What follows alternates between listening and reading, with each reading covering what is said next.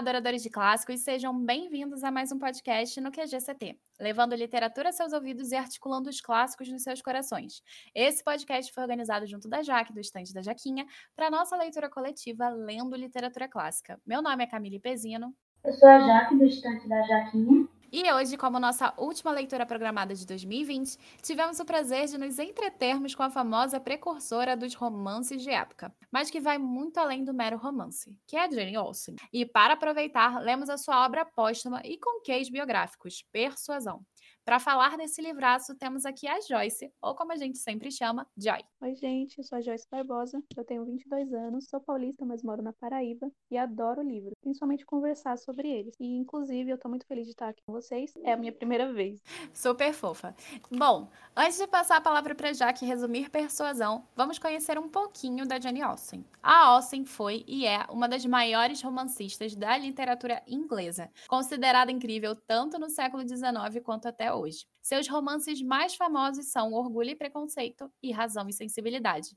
E para quem não sabe, Olsen só conseguiu ir além na escrita porque outras mulheres escreveram e acabaram a incentivando, como a Frances Burney, que fez Evelina. Inclusive, o título de Orgulho e Preconceito saiu dessa obra. Mas agora vamos falar propriamente da Jane. Ela nasceu em Hampshire, um lugar que fica na zona rural da Inglaterra, e o seu nascimento se deu no mês de dezembro. Tanto é que a Jack e eu decidimos colocar a Jane Austen em dezembro por conta disso. No dia 16 de 1775, ela foi a sétima filha de oito de um reverendo anglicano chamado George Austen. Assim, cresceu num pequeno círculo social. Esse era religioso e muito culto embora não fosse tão rico. Vale a curiosidade que dois dos irmãos da Jane Austen foram para a Marinha. Então a gente já sabe que o panorama criado em Persuasão pela autora tem bastante fundamento histórico. Aos oito anos, a Jane foi mandada para um colégio interno junto da sua irmã e melhor amiga.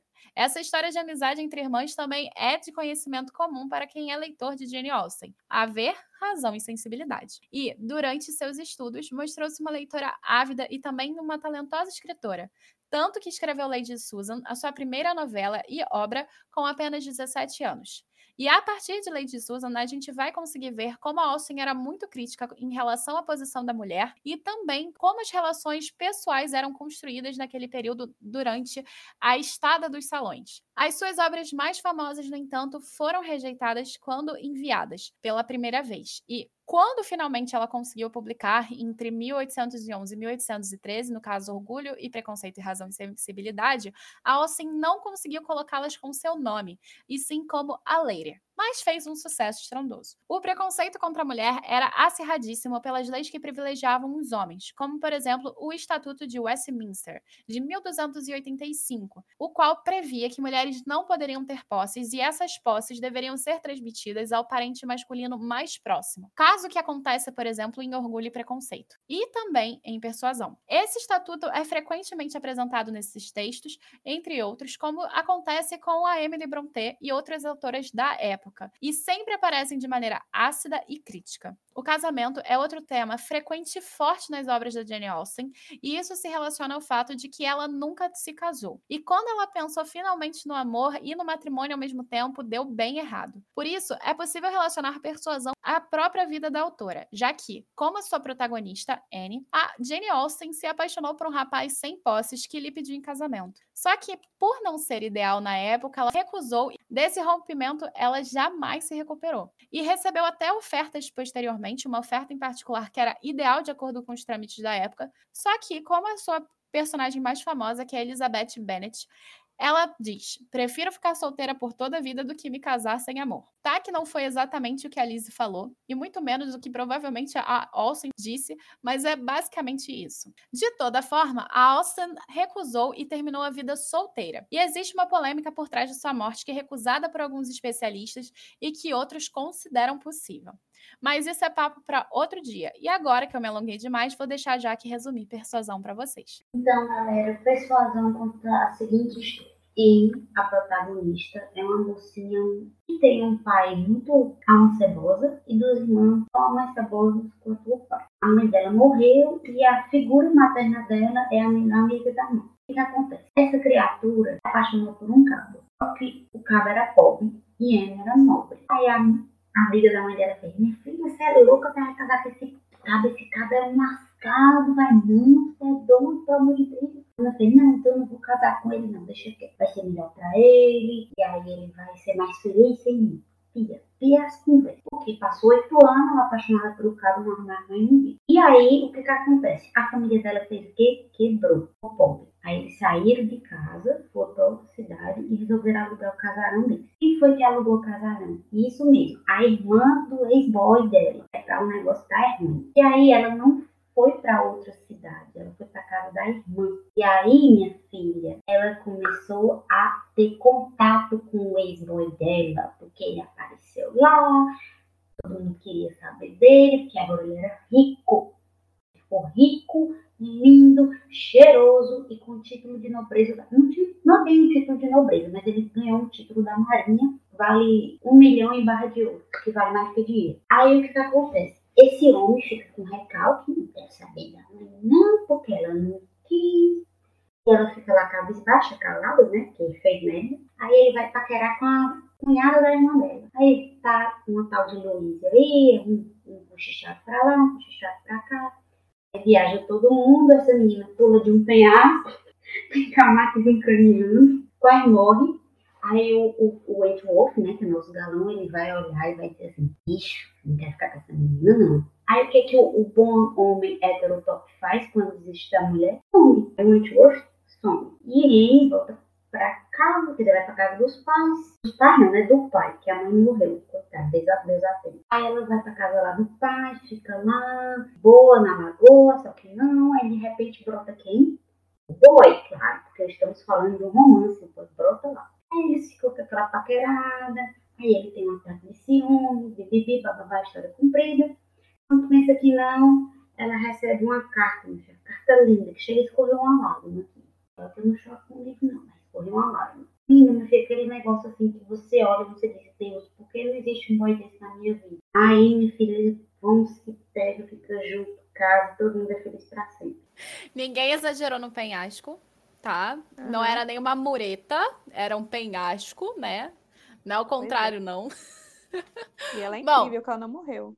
Ela não morreu, ela se jogou no penhasco e não morreu. Melhor resumo. Sempre. A Jaque sempre tem os melhores resumos. Bom, gente, não foi um penhasco, tá? Foi uma mureta. E a Jaque quer ficar com um boy que sumiu pra outra menina e foi atrás de outra mulher. Olha isso. Pois é. Ah, mas é porque acontece. Ele, ele já era apaixonado por ela também, oito anos, que ele não casou. Aí foi fazer assim pra ela e deu uma pessoa que deu medo, não quer ficar com essa nega não. Depois desse resumo de lição de moral que a Jaqueline Borges deu pra gente, a gente vai retomar o debate que teve no grupo do WhatsApp do Lendo Literatura Clássica. Vamos retomar as perguntas que fizemos e também algumas respostas que os membros deram para gente e compartilharam um com os outros. Bom, a primeira pergunta que a gente fez no grupo foi: considerando que Jane Austen é um clássico, o que, que você acha da escrita dela e o que, que você acha do texto? Você achou muito descritivo, pouco descritivo? Então, eu gosto bastante da escrita da Jane. Eu acho que aqui já li um quatro livros dela. Eu não acho descritivo de mais nem de menos. Sempre que ela vai falar de algum área, de alguma ação, questão de personagem, ela descreve alguns detalhes para que a gente entenda a história entenda o porquê daquele detalhe que ela está explicando, mas sem exagerar. Eu acho que a escrita da Jane é bem prática. Ela descreve aquilo que ela quer mostrar. Não se alonga em descrições desnecessárias, como, por exemplo, cor de vestido, joias e tal. Ela, o que ela descreve para mostrar, por exemplo, uma condição social, alguma coisa do tipo. No caso do livro, ela descrevia charrete, para dizer que a pessoa tinha postos, era nobre. Eu gostei do comentário das duas, porque foram comentários super pontuais. O interessante é que o pessoal no grupo achou a escrita da Olsen super fluida, justamente por conta disso. Uma das características mais marcantes e mais famosas para os críticos da Olsen é essa noção que ela tem de não descrever demais e não descrever de menos, mas o essencial. Sabe que o essencial é invisível aos olhos? A Olsen não deixa invisível, pelo contrário, ela diz exatamente o que deve ser dito para que a gente consiga concluir algumas coisas da história, seja de personagens secundários que parecem que não tem muita informação, mas estão inseridos ali, seja dos personagens principais e das construções e das relações que são construídas nesse cortejar e nesses bailes e festas que a nobreza dava naquele período. Então é bem interessante porque as descrições dela realmente são bem pontuais e são na medida certa. Eu acho sensacional. Bom, a segunda pergunta foi: o que, que você acha da personalidade da Luísa e da Anne? Você consegue perceber algum contraste entre essas duas personagens? E considerando o período histórico, o que, que essas personagens sugerem para você? Além disso, vocês acham que o Wentworth, que é o, o par romântico e o boy da Anne, corteja a Luísa para causar algum desconforto na Anne por causa do seu passado com a Anne? E eu quero que vocês não deixem de dizer por qual razão que vocês acham que sim ou que não. Então, o que eu acho da personalidade da Luísa, ela é bem mais jovem. Ela mostra algumas características que a gente costuma ver em pessoas mais jovens. Não em todas, né, mas a gente costuma ver. Ela é talvez descuidada ou ela gosta muito de brincar, não se importa vai acontecer. Ela meio que gosta de ir atrás do que ela quer. Algumas pessoas acreditam que ela é mais determinada, outros acham que ela é só caprichosa, mas ela realmente quando quer alguma coisa, ela ela não tá nem aí, digamos assim. Já a Anne, ela é mais, ela é mais comedida, ela é uma pessoa mais madura, como eu já falei, em parte pela idade, mas também porque faz parte da personalidade dela. Ela se preocupa mais com consequências da, das suas ações, talvez até por causa do que aconteceu no passado dela. Isso meio que já seria o contraste entre as duas, né? E falando aqui da questão do período histórico, sobre o que as personalidades sugerem, a Luísa, ela não faz parte de uma família tradicional, uma família da alta nobreza ou algo assim, que ela precisa se preocupar tanto com o que as pessoas pensam sobre a família dela. Os pais da Luísa, eles são mais liberais com relação a isso, eles não ficam muito pegam, não pegam muito no pé com relação a isso. Olha, você não pode fazer aquilo. Então, é tanto ela como a irmã, elas são mais soltas, digamos assim. Já a Anne, ela vem de uma família em que o prestígio, ele é mais buscado, digamos assim. O pai da, da Anne, ele é mais snob e ele se preocupa muito com o que os outros vão pensar sobre ele. Então, é até uma questão que tem a ver até com o relacionamento que aconteceu, né, entre a Anne e Wentworth, que não deu certo justamente por causa dessa questão de, de posição social. Sobre o Wentworth cortejar a Luísa por causa da Anne, eu acredito que em parte sim. Ele voltou depois de muito tempo na Marinha, ele ascendeu socialmente e antes o relacionamento com a Anne não deu certo justamente por causa da posição social dele.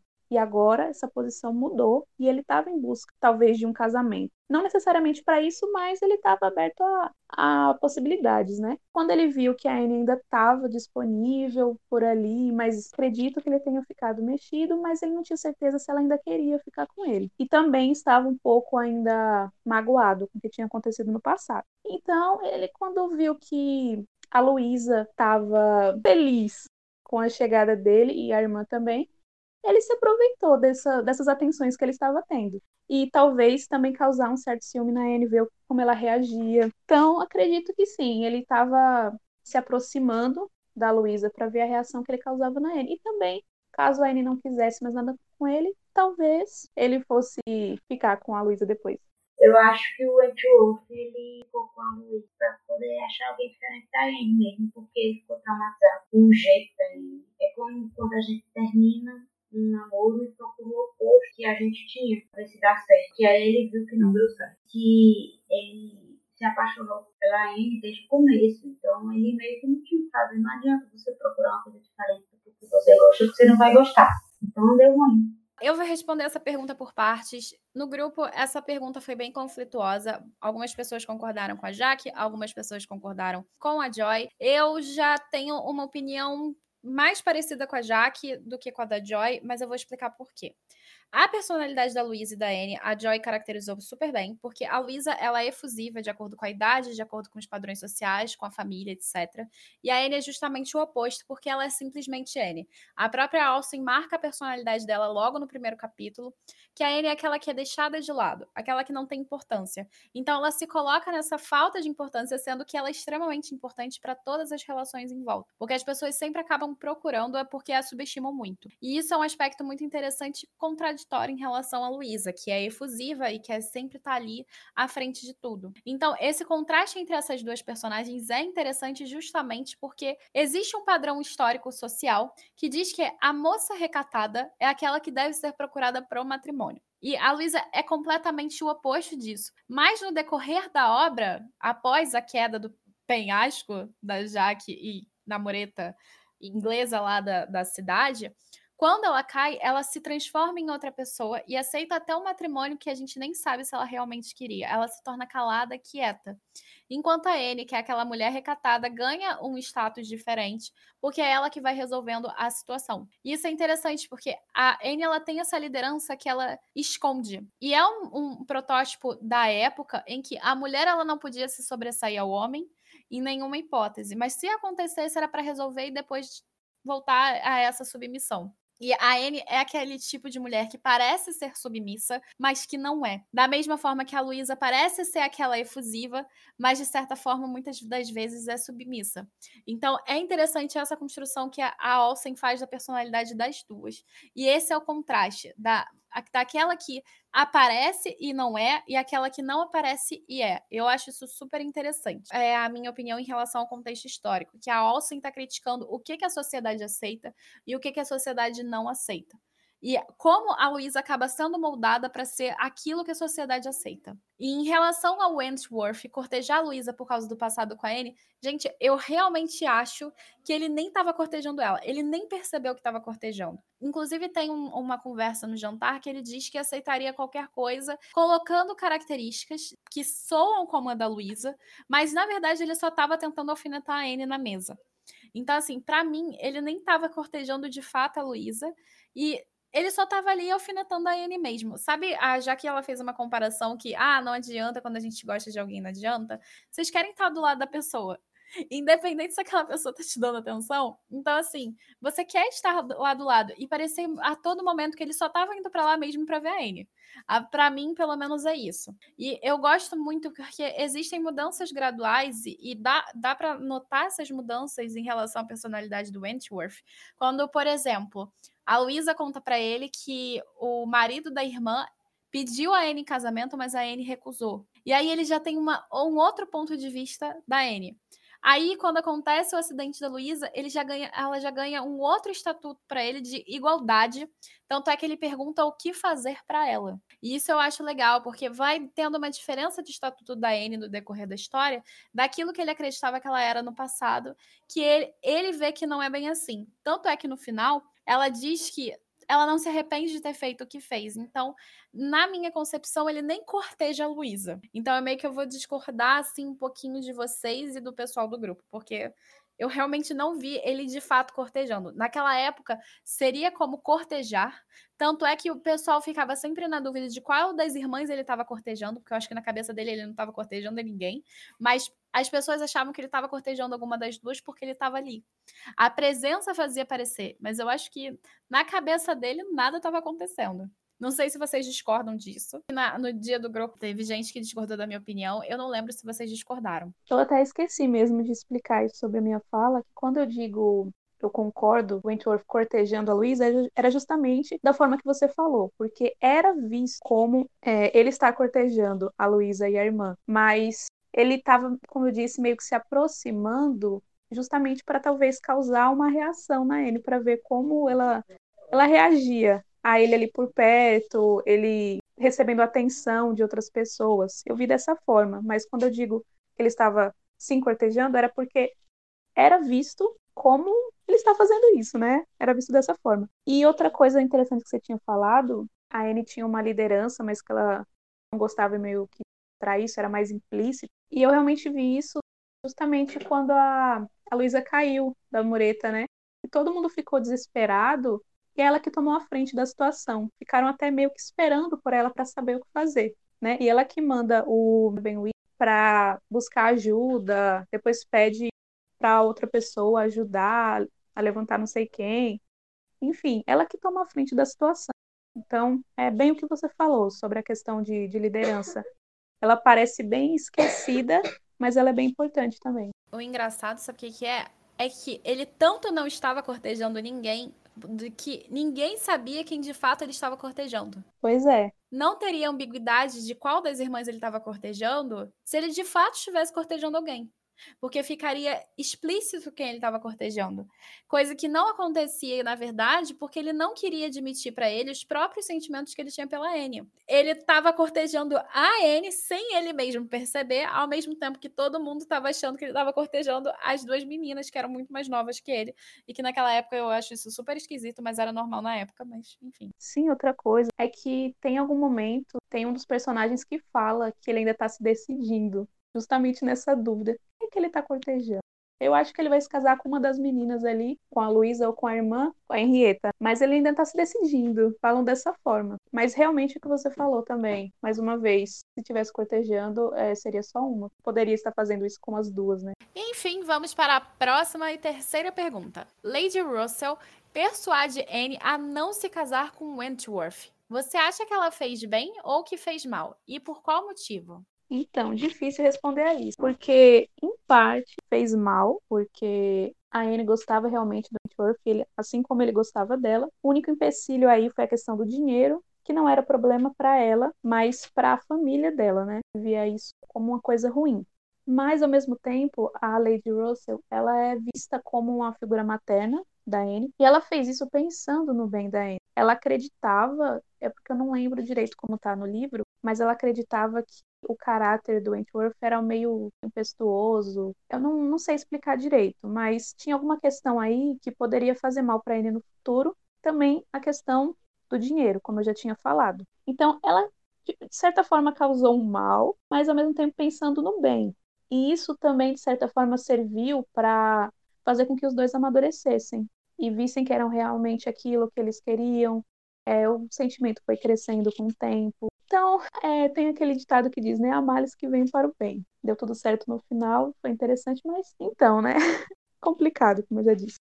Eu acho que ela fez bem, ela meio que estava tentando proteger a menina, né? Então, meio que talvez se a menina tivesse casado naquela época, tivesse sido uma média casamento. A maior taxa de divórcio do Brasil é por problemas financeiros e o cara tá lascado. Mas, em linhas gerais, eu acho que ela agiu bem, porque ela queria que a Anne fosse feliz, tivesse uma vida boa. E no fim das deu tudo certo. E ela foi feliz com o cara que ela queria. Porque romance de é assim. Na vida real não é. Na vida real não é mesmo, porque a Jenny Olsen, por exemplo, não ficou com o cara que ela queria, não voltou a ficar e ficou e morreu solteira. Então, o matrimônio entra como uma coisa muito importante nas narrativas da Jenny Olsen, justamente por causa desse trauma do passado da, da Olsen que inclusive é muito criticado pelo viés feminista, porque muitas acreditam que essa obsessão pelo casamento não faz bem para o sexo feminino. E a gente tem algumas outras autoras da mesma época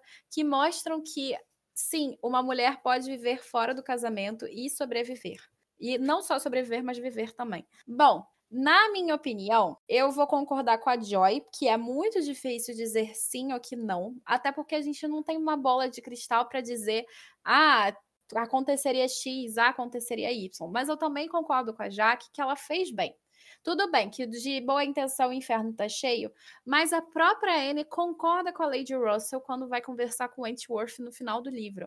Ela diz que ela fez bem em não ficar com ele. Talvez ele não tivesse engajado tanto na Marinha como ele se engajou para conseguir posses, porque ele estaria ali com ela do lado, ele não teria um objetivo além, sabe? Na cabeça dela, isso faz bastante sentido, como se o matrimônio, a relação amorosa fosse o único objetivo da vida de alguém. E naquela época, principalmente para o público feminino, era. Tanto é que é um dos discursos finais da própria Anne dizer que para um homem que pode viajar, ele pode ter mil hobbies, e para uma mulher que fica presa dentro de casa, não.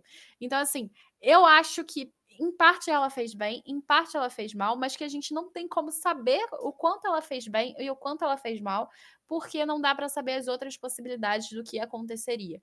Pode, poderia ser um casamento bosta, como a Jaque falou, poderia ser um casamento bom, poderia ser muita coisa, mas tem a questão da personalidade dele, que a Joy trouxe aí, que é aquela personalidade efusiva da parte da adolescência barra fase adulta, inicial da carreira de alguém que está começando, que de querer se casar sem saber onde vai colocar o pé.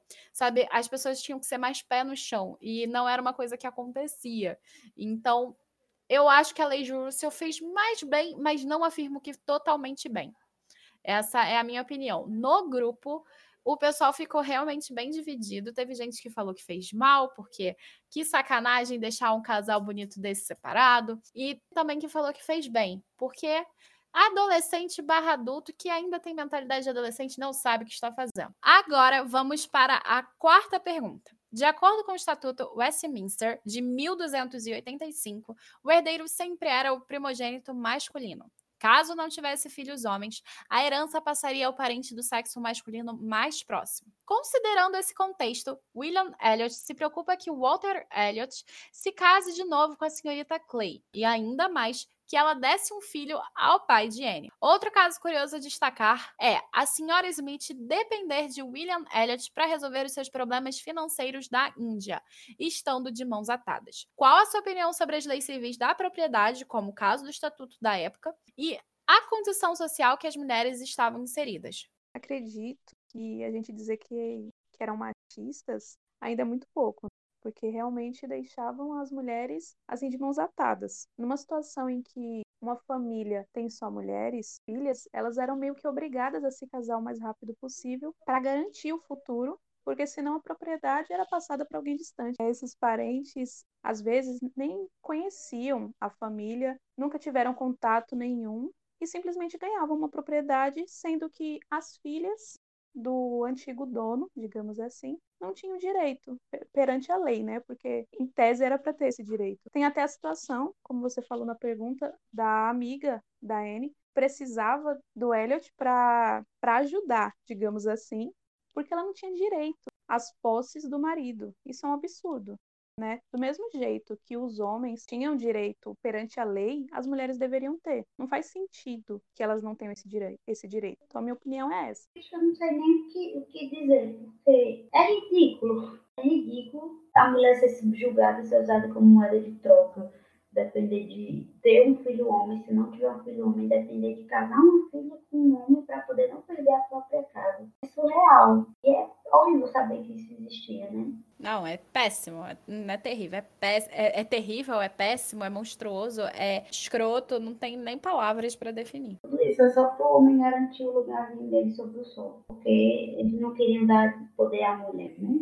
Enfim a sociedade patriarcal é uma droga. Eu gosto dessa pergunta pelo seguinte fato: existiam duas propostas de sociedades naquela época. O homem como centro da família, fora da casa, e a mulher como centro dentro da casa. E o interessante é que eu li um artigo muito bom a respeito de como funcionava a economia na época do período da Jane Austen e das crises que tiveram por conta de guerras, etc. e tal.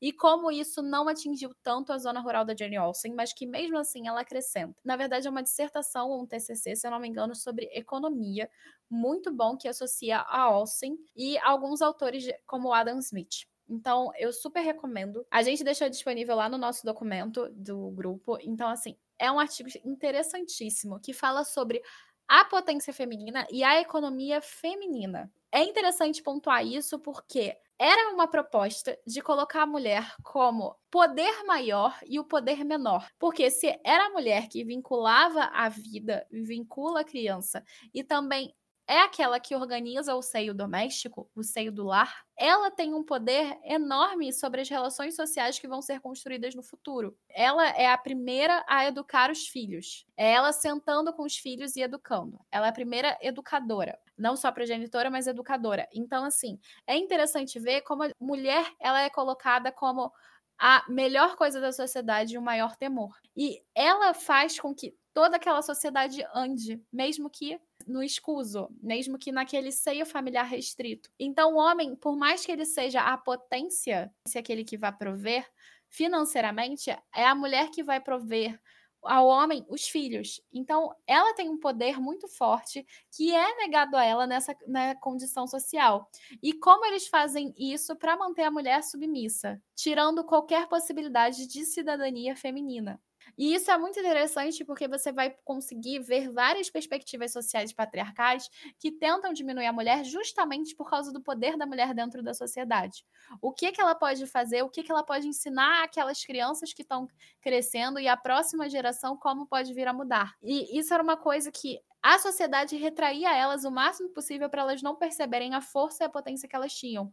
Então, esse estatuto, como todas as leis que são apresentadas nesse período histórico, elas são voltadas para fazer com que a mulher não só se sinta diminuída, mas se diminua por si mesma. Então, ao invés de elas procurarem outras possibilidades de renda, como acontece, por exemplo, se eu não me engano, nas críticas de Charlotte Brontë, que a gente vai ver em Jane Eyre em breve, agora em 2021, as mulheres recorriam ao matrimônio para conseguirem se sentir estáveis. E você encontra isso em várias obras da Austen, como por exemplo acontece em Orgulho e Preconceito com a Charlotte, como acontece com outras personagens aqui, até a própria irmã da Anne, a protagonista, que é uma mulher extremamente chata, que é a mais nova, mas que resolveu se casar para não ficar presa com o pai e também ter possibilidades de sobrevivência. Então, o casamento, antes de ser uma relação de amor, era uma relação de sobrevivência da mulher, porque era a única forma que ela podia sobreviver. Então, aqui, a gente tem uma construção de sociedade absolutamente escrota, mas que realmente tende a fazer com que sororidade, com que as relações femininas construídas com os homens e tudo façam com que elas se sintam mais subalternas o possível e tentem disputar por unhas e dentes homens feios e que têm algumas posses, sabe? Então, assim, isso é muito interessante, porque elas não iam buscar amor, elas iam buscar segurança. E quando você coloca o amor em, em xeque aqui, você iguala a mulher ao homem. Se um homem é apaixonado pela esposa, você tá fazendo aquela equidade entre os dois na relação, porque ele vai ouvir ouvi-la e ela vai ouvi-lo. Claro que não vai existir essa equidade, porque socialmente ele é muito mais importante, mas que existe uma relação mais equivalente do que uma relação só por conforto e segurança, do que o que era realmente comum na época. E talvez seja por isso que a Jane Austen nunca quis se casar se não fosse por amor. Eu acho que isso é interessante. E também gosto da crítica da Charlotte Brontë de não, existe outra coisa além de matrimônio. Então, assim, existem coisas aqui que podem ser bem trabalhadas e bem pensadas. É um debate filosófico enorme. E eu realmente recomendo essa dissertação, que é Economia na época de Jane Austen, em comparação ao Adam Smith. É muito bom. Uma coisa que eu me lembrei é que essa questão desse estatuto, dessas leis que elas elevavam sobre a mulher, elas também faziam com que a questão da violência fosse mais presente, né? Porque como a mulher tem que sobreviver, ela tem que casar, sobreviver, tem que se tornar. Ela meio que se sentia tendo que aceitar certas situações, é, certas violências verbais é, e de diversos outros tipos. Né? Essas mulheres aceitavam porque não tinham para onde ir, porque estavam numa situação que o marido é que mandava. Então elas eram obrigadas, que é péssimo, para não dizer mais do que isso. Eu vou te dizer uma coisa que vai parecer super bizarra, mas quando eu estava estudando e lendo as coisas sobre persuasão, eu encontrei diversas leis de proteção à mulher em períodos históricos similares, sabe? E existiu uma lei que proibia o marido de aprisionar a esposa. Isso é sério. Nossa. O marido podia estuprar a esposa, mas não podia aprisionar a esposa, tá? Porque existiram vários maridos que fizeram cárcere com as suas esposas. E essa lei demorou uns 100 anos. Quando foi proposta a primeira vez, eu acho que demorou uns 100 anos para entrar em voga. É uma parada bizarra. Eu não lembro as datas direito agora, mas eu fiquei muito chocada porque existia tanto abuso desse poder masculino em relação ao feminino que as leis elas precisaram ser criadas para ter uma menor mortalidade feminina e uma menor violência contra a mulher, sabe? E mesmo assim não funcionou. E em várias sociedades, por exemplo, em 2005 no Japão, Isso falando do Oriente agora. No Japão, só em 2005, o estupro foi considerado pior do que um roubo. Passaram-se uns 100, quase 150 anos que uma mulher não devia ser aprisionada pelo próprio marido. E anos depois que, recentemente, na verdade, que uma mulher ela não poderia ser estuprada pelo marido, porque não é porque a Bíblia diz que a mulher tem que transar com o homem para consumar o casamento ou a igreja, etc, que a mulher tem que ser obrigada a transar com o marido quando ele quer. E isso é uma coisa que acontecia. Então, assim, são essas leis que são recentes e que me deixam encucada, porque elas são realmente recentes. E na época do Olsen, essa falta de equivalência de, de poder era bizarra. Então, assim, um ótimo ponto para trazer, porque realmente é real, sim. Pois é, e essa questão que você falou dessas leis bizarras, se existe é uma lei para isso, é porque alguém tentou fazer alguma coisa desse tipo, né? Então, Exato. Não sei nem o que dizer sobre isso. É uma questão muito complicada e extremamente, assim, de forma astronômica, muito injusta com as mulheres. Muito a mulher só era vista como uma pessoa que deveria dar filhos e cuidar da casa, né? E o resto, ela que lute. Exatamente. E não foi só uma pessoa que fez isso do aprisionamento, não, tá? Era recorrente até eles falarem, não, não, realmente tem que ter uma lei para impedir isso. Isso é bizarro. Então vamos para a questão 5. Sir Walter é egocêntrico. Elizabeth é snob. Mary é insuportavelmente pedante e carente. E Anne é apenas Anne, bem como a Lady Dalrymple e sua filha não ganham espaço na narrativa. O que, que você acha da representação da nobreza em persuasão e por qual motivo você acha que Olsen os apresenta dessa forma? No livro Persuasão, a nobreza ela é mostrada de uma forma que a gente vê como algo superestimado. Parece algo que, assim, é vital para a vida de uma pessoa na sociedade. Você tem que ser presa, você tem que almejar fazer parte da nobreza, porque isso vai mudar a sua vida. Porque tudo que eles usam é da última moda, tudo que eles comem é da mais alta gastronomia. Então, se você não tiver isso, você não é nada. Mas Jane Austen, ela mostra justamente essa questão de que tudo isso. É só questão de vaidade, às vezes é só questão realmente de orgulho e que você pode sim viver sem você fazer parte da nobreza. E como a questão aí, situação da, dessa Lady Doreen e a filha dela, perdi o fio da meada aqui, mas as duas eram vistas pelo Sir, Sir Walter, né, que era o pai da, da Anne, como muito importantes para a família, justamente por, pela questão delas serem da nobreza mas elas não tinham nada demais. Eram pessoas comuns, tanto faz. Então, a Jane, ela justamente mostra isso pra gente, que não é tudo isso. Ah, eu acho que a Jane Austen representou a nobreza decadente. E a nobreza, de fato, decaiu, né? Depois do iluminismo. Mas eu não sei se tinha a ver com isso. Eu acho que ela só quis mostrar que a nobreza... Não, tem, sim, porque a nobreza quebrou em grande parte porque ela não trabalhava e a burguesia começou a ganhar dinheiro. Ele mostra que o cara que não era ninguém subiu na vida. E a nobreza foi caindo. Eu acho que meio que é uma crítica social a isso, sim. Faz sentido na minha cabeça. Faz sentido na sua cabeça, na minha, e acho que é bem possível fazer na de todo mundo. Porque que acontece? Você tocou num ponto muito importante. A nobreza, ela deixou de viver pela sua importância do sangue azul. Ela não percebeu a mudança no decorrer do tempo e da, da, ascensão da burguesia. Então, a nobreza, ela vivia num status sem ter dinheiro. Então, quando a Jane Austen cria a família Elliot, com Walter, a Elizabeth, a Mary e a Anne, a gente tem aqui uma construção de personagens que fazem parte da nobreza em aspectos diferentes. O Sir Walter é de uma geração anterior em que a nobreza tinha uma maior ascensão e acessibilidade. A Elizabeth é mais velha. A Anne é aquela que foi sempre silenciada pela irmã mais velha e pela família no geral até pela personalidade distinta. E a Mary, por sua vez, é aquela menina que não é só pedante, mas também carente por causa dessa relação que a Elizabeth e o pai constroem. Então, como o pai sempre babava muito o ovo da irmã mais velha, a irmã mais nova se tornou extremamente carente. E a Anne se tornou a, que, a simplesmente Anne a apagada. Então, assim, quando a Jane Austen faz essa construção da nobreza, por exemplo, a própria Anne questiona o pai de por que a Lady Darrington é tão importante se ela é de uma realeza, digamos, de uma nobreza inferior, porque não é a nobreza britânica. Eu não lembro se ela é a nobreza da Irlanda, eu acho que é, que é aquela parte da nobreza da Irlanda que tem menos importância social ou da Escócia, alguma coisa assim. Aí os adjacentes à, à Bretanha, da, à Inglaterra em si, a nobreza é considerada inferior. Só que como o Sir Walter ele perdeu parte do status junto com o dinheiro, ele precisava se associar a outro nobre para continuar mostrando a sua grandeza. Então isso é bem interessante porque é tudo um jogo de aparências. Então, quando a Olsen faz a representação da nobreza, ela está fazendo uma representação de jogo de aparências o tempo inteiro. E ela está fazendo as aparências não só em relação à nobreza, mas a tudo que circula em volta. Porque os salões nada mais eram do que a nobreza brincando de ser importante. E as outras pessoas aceitando essa brincadeira que a nobreza propunha por causa de gerações anteriores que fizeram com que elas aceitassem isso como se fosse um status quo e que a burguesia vai quebrando. Então, é interessante a representação da Jane Austen porque ela representa as relações sociais e as construções de classes da Inglaterra. Por mais que não pareça que ela esteja fazendo um aprofundamento, ela está fazendo um aprofundamento bem grande. E ao mesmo tempo ela está criticando as relações que são construídas nos salões e nos bailes e etc.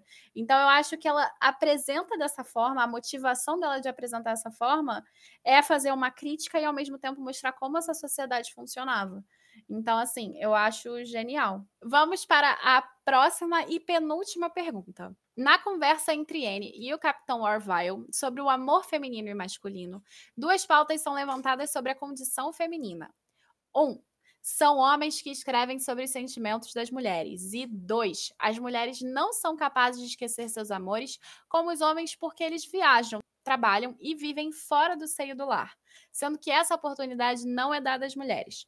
O que, que você acha dessas duas críticas de Austin? E somado a isso, o que, que você acha dessas duas críticas serem parte da conversa que motiva a criação da carta de amor que tanto encanta gerações e fez a Jaque chorar, sendo que ela não chora. Ela veio para mim no privado, miga, que carta linda! Enfim.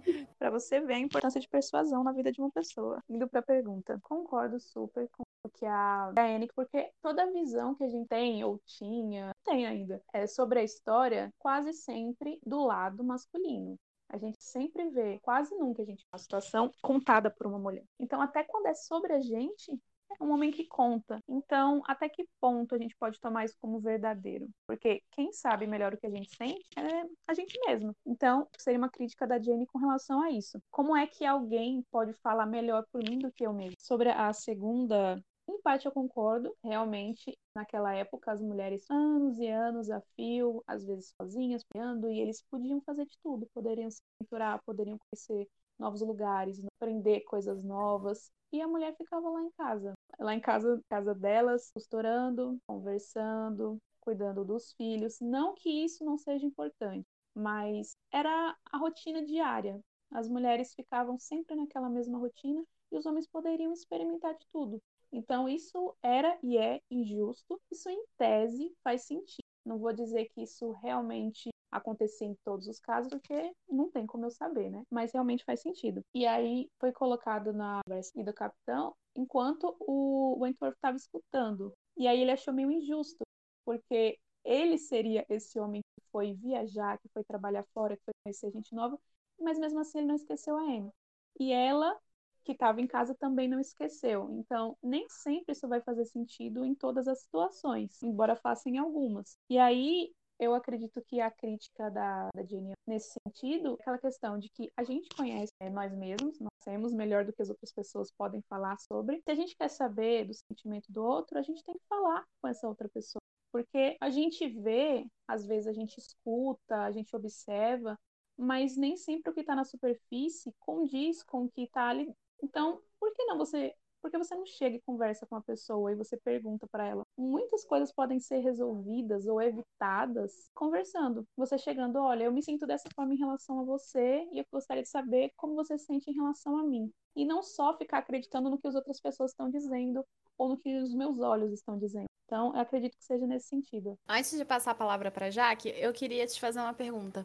Por acaso você já viu um livro de guerra escrito pelo lado perdedor? Pois é. Não, sempre o lado que Entendeu? vence, o lado que tá na frente é o que conta a história. Exatamente. O caso da, do amor feminino, da, dessa relação pois é a é. mesma coisa. Homens no poder, homens que contam a história.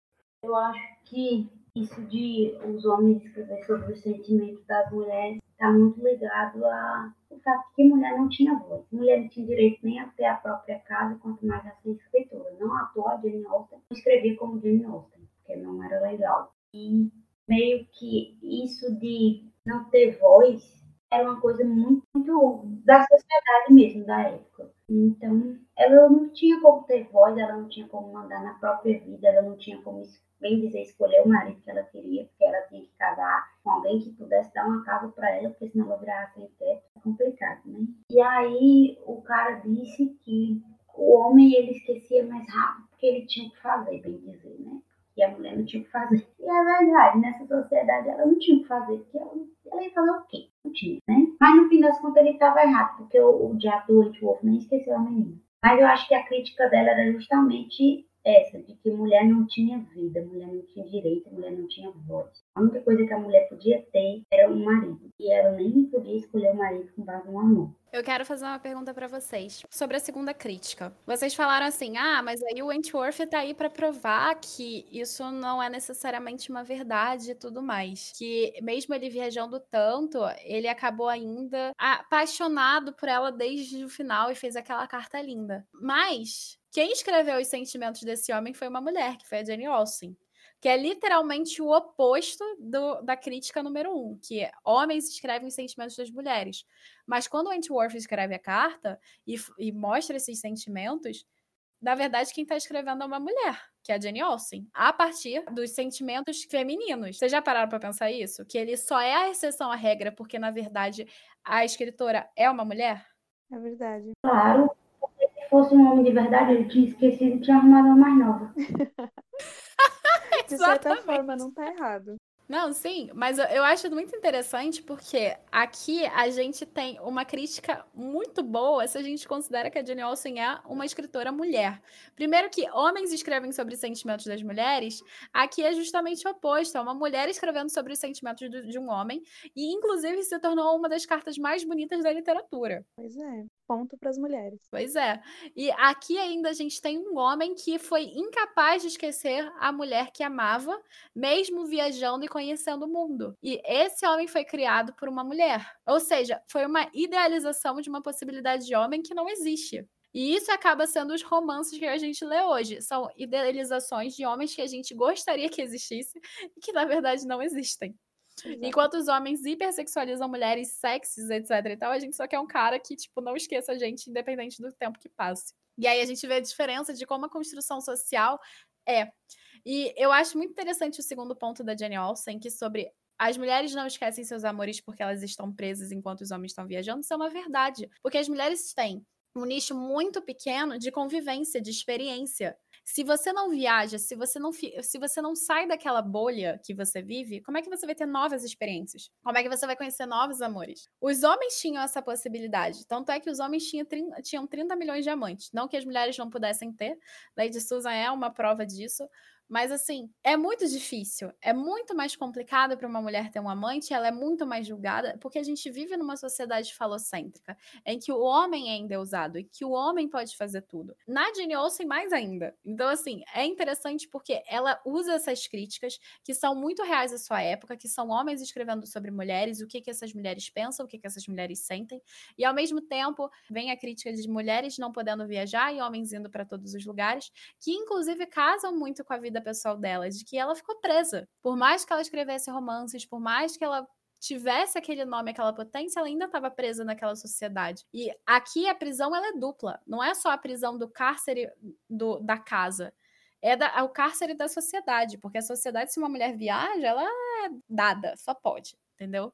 Então, assim, eu acho muito interessante essas críticas virem junto com a carta de amor do Wentworth, porque mostra o quanto a gente tem que idealizar uma parada que nem é tão absurda. Eu só quero que você continue me amando, independente do tempo passar, mesmo estando dentro de um relacionamento ou não como eu fiz com você. E isso não é real, sabe? Não acontece.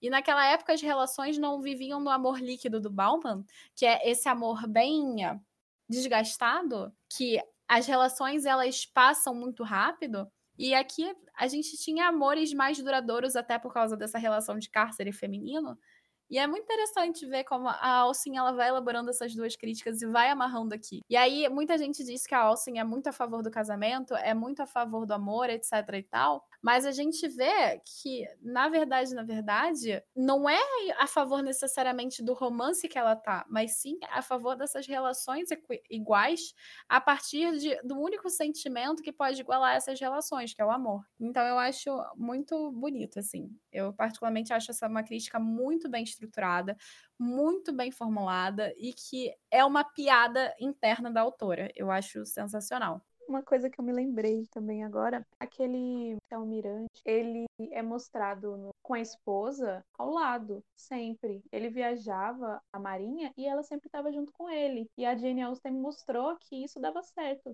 também.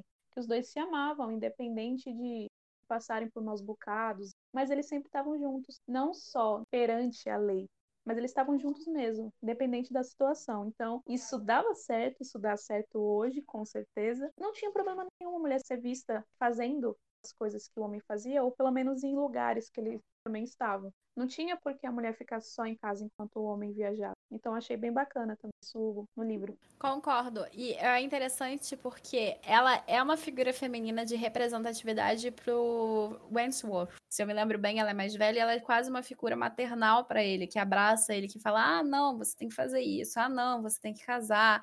E ela vê a importância da Anne, etc. Então, é bem interessante ver como ela é uma figura de, que faz diferença na construção do Wentworth também. Porque se você não tiver uma mulher que, digamos, é pra frentex assim, como é que ele vai entender que as mulheres elas podem fazer e ser e acontecer, sabe? Então, uma referência cultural é muito bom. É tipo, por exemplo, a Mary Shelley tendo a mãe, que é a Mary Wordscraft. Muito que a Mary Shelley se tornou foi por causa da mãe. Da mesma forma que a Jane Austen, ela escreveu esses romances, ela se importou com essas pautas porque ela teve referências históricas de outras mulheres. Então, assim, isso é sensacional. Você precisa de passo a passo. E a esposa do almirante, que é a irmã do Wentworth, ela é um grande passo para fazer com que ele se toque que as mulheres podem ser muito mais. O segundo toque tapa na cara dele é a Anne resolvendo o problema da Louise e ele ficando que nem um idiota. Embora isso eu ache um erro da Austin, tá, gente? Porque vamos combinar, isso foi uma coisa que eu conversei com a Jaque, e eu acho que a gente falou no grupo também que foi, cara, como é que um capitão, que o Wentworth é um capitão de, de navio, não consegue lidar com uma pessoa ferida? E depende de uma mulher que fica dentro de casa e quase não medica e quase não ajuda enfermos, sabe? Eu achei uma forçação de barra. E vocês? Verdade, eu nem lembrava. Ele deveria estar habituado a ver isso diversas vezes. Talvez ele não tivesse habituado a ver isso com mulheres. É, pode ser. Vamos passar o pano para Jenny Olsen. Uhum. foi passada de pano, foi passada de pano. É, de certa forma. Mulher caiu do penhasco, não conseguiu lidar com mulheres. É verdade, se ela caiu do penhasco, eu também ia ficar assustada. É um pouquinho mais complicado, né? Porque assim, pessoal ferido no mar, tudo bem, eu tô acostumado. Agora caindo do penhasco, pô, me complicou. É, é muito difícil. então, vamos para a última pergunta do nosso debate. Considerando a quantidade de críticas levantadas por Austen em relação às mulheres e o matrimônio, por que, que você acha que ela finaliza a história com um enlace amoroso e bem-sucedido entre a Anne e o Frederick, que no caso é o Wentworth? Poderia citar várias coisas que eu acho. Em primeiro lugar, eu acho que porque era um romance. E geralmente os romances acabam com um final feliz. Aí eu me lembro de Romeu e Julieta. Não, mas Romeu e Julieta é uma tragédia. O Shakespeare ele faz três tipos de peças: tragédias, comédias e dramas históricos. Por exemplo, Júlio César é um drama histórico e no caso de Romeu e Julieta é uma tragédia. Então é por isso que acaba de maneira trágica, mas ele não é um romance propriamente dito, tá? É uhum. uma peça trágica. É, eu acabo às vezes me confundindo nisso, porque assim, a maioria vê como um romance mas obrigada por esclarecer. E voltando, acredito que por ser um romance, geralmente tem um final feliz. Depois que vocês falaram da situação da Jane, da infeliz situação que ela teve, né, com o pretendente, eu acredito que, que ela tenha feito também um final feliz, porque ela esperava que, que apesar de se ter tantas situações num casamento, principalmente naquela época, poderia haver um relacionamento que, que desse certo baseado no, no amor, não só em aparências, não só posição social, até porque ela recebeu uma proposta de depois e ela rejeitou, né? E ela pode ter mostrado isso no livro como algo que ela acreditava. E como eu falei, por ser um romance, né? Então, tem como um relacionamento, um casamento, ele dá certo. Tem como ser na base do amor, na base do respeito. Não precisa ser como era naquela época, só existia desse jeito. O casamento não foi feito para as mulheres serem felizes, foi feito apenas para elas sobreviverem. Então, não precisava ser assim sabe? Eu acredito que foi isso. Eu acredito que, como a Joyce disse, foi uma questão de, eu acho que remediar um pouco o que aconteceu com ela. Porque, assim, gente, às vezes a gente escreve para fugir da nossa realidade também. Eu acredito muito nisso. Claro, tem todas as críticas por trás do romance e tal. É uma escritora extremamente inteligente, mas eu não acho que deixe de ter um pouco disso, de, fugir da merda que aconteceu com ela, sabe? É bem triste isso. E é isso. Bom, eu já tenho um ponto de vista um tanto comercial. A, é, a Jenny Olsen, ela estava escrevendo essa história, foi o, último romance dela, ela nem conseguiu publicar em vida. Eu acho que sim, tem isso dela, é o que ela, ela queria que tivesse acontecido com ela. É a idealização daquele rompimento que ela teve no passado. E acaba, acho que, ficando um tanto óbvio por causa dessa questão de biografia que tem aqui, que é a mesma relação que aconteceu com ela, inclusive a, ne a negativa de aceitar um outro matrimônio que não fosse por amor. Então, eu acho que tem isso, mas o, foi o que a Joy falou, o romance ele sempre acaba feliz. E a venda do romance que acaba feliz é mais do que o romance que acaba ruim. Não que não possa acontecer. Acontece aí, Morro de Ventos Uivantes está aí para dizer que não é necessariamente assim. Mas é a idealização daquele romance que dava força para algumas mulheres e a fuga para algumas mulheres. Não é só da Jane Austen. Quantas mulheres a gente conhece que leem romances para fugir da realidade? Eu conheço várias. Eu, a fuga da realidade não é só para a escritora, é para as leitoras também. Então, essa necessidade de idealizar alguma coisa que a gente não tem é também uma forma de sonhar. E eu acho que tem muito isso. Mas eu acho que ela não finaliza a história com um final feliz. Ela finaliza a história da Anne e do Frederic feliz, do Wentworth feliz. Ah, eles finalmente ficaram juntos depois de todo o desentendimento e de todos os problemas. Mas a Louise casa com Benwick do nada. A gente não sabe se, ele, se ela realmente se apaixonou por ele, porque ela ficou calada. A Henrietta se casa com um primo que ela estava tão interessada no primo que o Wentworth atraiu a atenção dela de primeira. Você tem a Mary, que é a irmã. Você tem a Elizabeth, que é a outra irmã. A Lady Russell. Então, assim, você tem um bando de gente que não acaba muito bem, não acaba muito feliz, mas você tem um enlace amoroso que dá certo. Você tem a Mary ali, que fica num cara que claramente não respeita ela. A Elizabeth, que tá ali naquele status social, mas se sente incomodada o tempo todo, tanto é que ela é snob. Você tem a Lady Russell, que tá ali cuidando das filhas da melhor amiga dela. Não que ela não seja feliz fazendo isso, ela pode ser, mas o que aconteceu para ela parar desse jeito e tentar impedir a Anne de cometer o erro de casar com o Wentworth? Então, assim, existem várias coisas ali que me dão realmente muita pena. A, a gente fez uma live e tá até no canal da B de Barbárie, que a live, a gente, eu e principalmente eu e a Bárbara, a gente ficou extremamente com pena da, da Mary, que é a personagem, uma das mais chatas, porque ela tá num casamento extremamente infeliz. E ela é extremamente carente de atenção porque o marido não dá atenção e nem sequer acredita nela. Então, assim, é muito complicado essas relações que são construídas e são levantadas. Mas, ao mesmo tempo, eu acho que a Jenny Olsen idealiza para causar. Ah, mas pode ser você. Você pode estar com a felicidade, sabe? Porque o que, que aconteceria com essas mulheres que tinham a única opção do matrimônio de viver só desgraça, sabe? Elas tinham que sonhar. Sonhar que iam encontrar o príncipe encantado, sonhar que iam fazer isso, sonhar que iam ter aquilo. E a gente sabe que a maioria não tem, e é isso, sabe? Mas elas precisavam ter a possibilidade de sonhar. Até a gente sonha. Pois é, a, a, mas a gente sonha coisas além do matrimônio. Elas só tinham o matrimônio para sonhar. Essa eu acho que é uma das críticas maiores da Jane Austen. Que a mulher, por ela não viajar, ela não trabalhar, ela não viver fora do seio do lar, o único sonho que ela podia ter era o matrimônio e o amor. Não só o matrimônio em si, pela segurança do matrimônio, mas o amor que o matrimônio pode construir, sabe? É muito triste. Se você levar em consideração, é muito triste ela ter que fazer isso, sabe? Ela mostrar para todo mundo o que, que ela queria que tivesse acontecido com a vida dela e não aconteceu.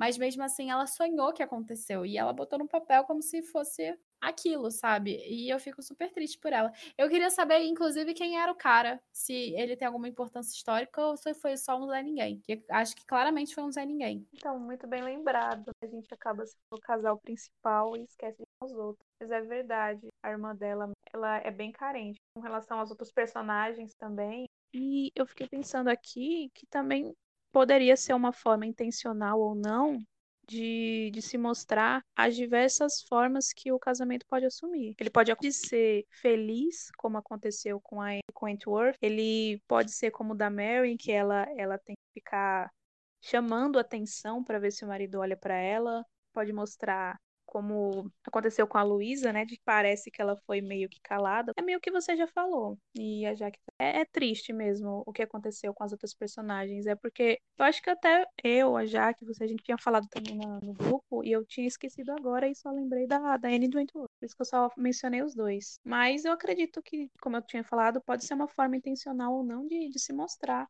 como o casamento poderia acontecer, né? Poderia ser bom ou ruim, ou bom só para um dos dois. Não, mas eu acho que é bem isso. É, é uma forma de dar esperança, de tipo, seu casamento pode não ser uma bosta como o das suas amigas. Que são muito parecidas com as histórias da Mary, com a história da Luísa, etc e tal. Você pode ser a Anne, entendeu? Tem até um filme que é com a menina que fez a Branca de Neve de Once Upon a Time, que eu não lembro o nome do filme, mas nesse filme ela é muito ligada nessa coisa de amor. Inclusive, a Scarlett Johansson trabalha também, trabalha muita gente nesse filme. São três núcleos, Ben Affleck trabalha, Jenny, é, Jennifer Aniston. Muita gente trabalha nesse filme. É, esse filme é muito legal, porque, assim, mostra diferentes perspectivas de diferentes relacionamentos e mostra a, a menina que faz a Branca de Neve, eu não lembro o nome dela, procurando o amor. E aí, o garoto vira... O garoto é até dono do bar, é, gerente do bar, o dono do bar, não lembro lembro. E eles são amigos. Ela se apaixona por ele depois e vice-versa. Mas assim, ele vira para ela e fala: não é porque as histórias falam de exceção é que você vai ser uma. Da mesma forma que essa coisa, ah, existe exceção dentro da Jenny Olsen, pode ajudar, ela também pode atrapalhar, porque a pessoa pode imaginar que vai ser uma coisa que vai ser outra na verdade, porque a maioria das pessoas não ligam muito para esse background de fundo triste. Tanto é que você pega, por exemplo, Julia Quinn, todo mundo é feliz na Julia Quinn, com exceção das pessoas que são malvadas, sabe? Uhum. Na Jenny Olsen é o contrário, só o casal principal e às vezes, como em Orgulho e Preconceito, mais um que é feliz, entende? Até mesmo em razão e sensibilidade, a gente vai ter um relacionamento ali, de uma das irmãs que eu não vou falar, que esse relacionamento vai sendo desenvolvido. Ela não era apaixonada pelo cara, ela aceita o cara porque o cara ajudou ela. Ponto. Não é um final feliz, feliz. Mas existe aquela coisa da segurança, como a Charlotte no Orgulho e Preconceito, a questão da segurança. É sempre voltada para ou é segurança ou é amor. Geralmente é segurança. E geralmente não tem nenhum dos dois. Na verdade, você fica em cárcere privado. E aí surge uma lei depois de 150 anos tentando te defender quando você já tá no túmulo. Uhum, pois é. Enfim, gente, essas foram as perguntas do nosso debate. Foi um debate que falamos muito sobre feminismo e matrimônio no período da Olsen. Eu acho que foi um debate super enriquecedor e que trouxe muito do que o romance daquela época trazia para as mulheres daquele período. E isso eu acho extremamente importante para a gente também ver a evolução da nossa sociedade. A Olsen foi uma escritora extremamente crítica, ácida e diversas vezes foi irônica um tanto debochada em outras, mas é uma escritora que tem muito a apresentar em todas as suas obras, que, se eu não me engano, acho que todas foram publicadas no Brasil. Então, eu super recomendo Jane Austen para vocês. Eu acho que todo mundo do grupo também acaba recomendando, menos a Hilda, porque a Hilda nem lê Jane Austen. Enfim, o podcast fica por aqui, então a gente vai se despedir. É, gente, muito obrigado. Desculpa que fiquei mais quieta, né? Porque eu tive problemas técnicos e pobre não tem um dia de paz. Aí eu fiquei mais. Mas foi muito legal participar. Como sempre, eu gosto muito das conversas aqui. Vocês são tops. Então, gostaria de agradecer o convite. Eu gostei muito de ter participado. Foi minha primeira experiência desse. E como eu já tinha falado no começo, eu adoro falar sobre livro, foi muito bom. Esse livro também é ótimo, recomendo super. Como a Camila falou, todo mundo do grupo recomenda. Acredito que sim também. E eu espero que vocês tenham gostado. Obrigada pela sua presença, Joy. Foi um prazer ter você por aqui com a gente. Você foi super participativa. A gente acabou substituindo um pouquinho a Jaque. A Jaque, como ela disse, teve alguns problemas técnicos no microfone dela. Foi bem difícil gravar esse podcast, gente. Então, por favor, recomendem aos seus amigos e ajudem a gente a crescer um pouquinho mais e esse podcast ficar famoso para Jaque também ficar super famosa. Então, sigam a Jaque no Estante da Jaquinha, arroba Estante da Jaquinha no Instagram. E eu sou da Camila do Caneta Tinteiro. Arroba Grupo Caneta Tinteiro. A gente tem site gctinteiro.com.br e canal do YouTube Caneta Tinteiro. E é isso. Um beijo para vocês. E o próximo debate que é aqui pelo podcast vai ser uma canção de Natal. Então eu espero vocês no próximo episódio. Beijos e tchau, tchau.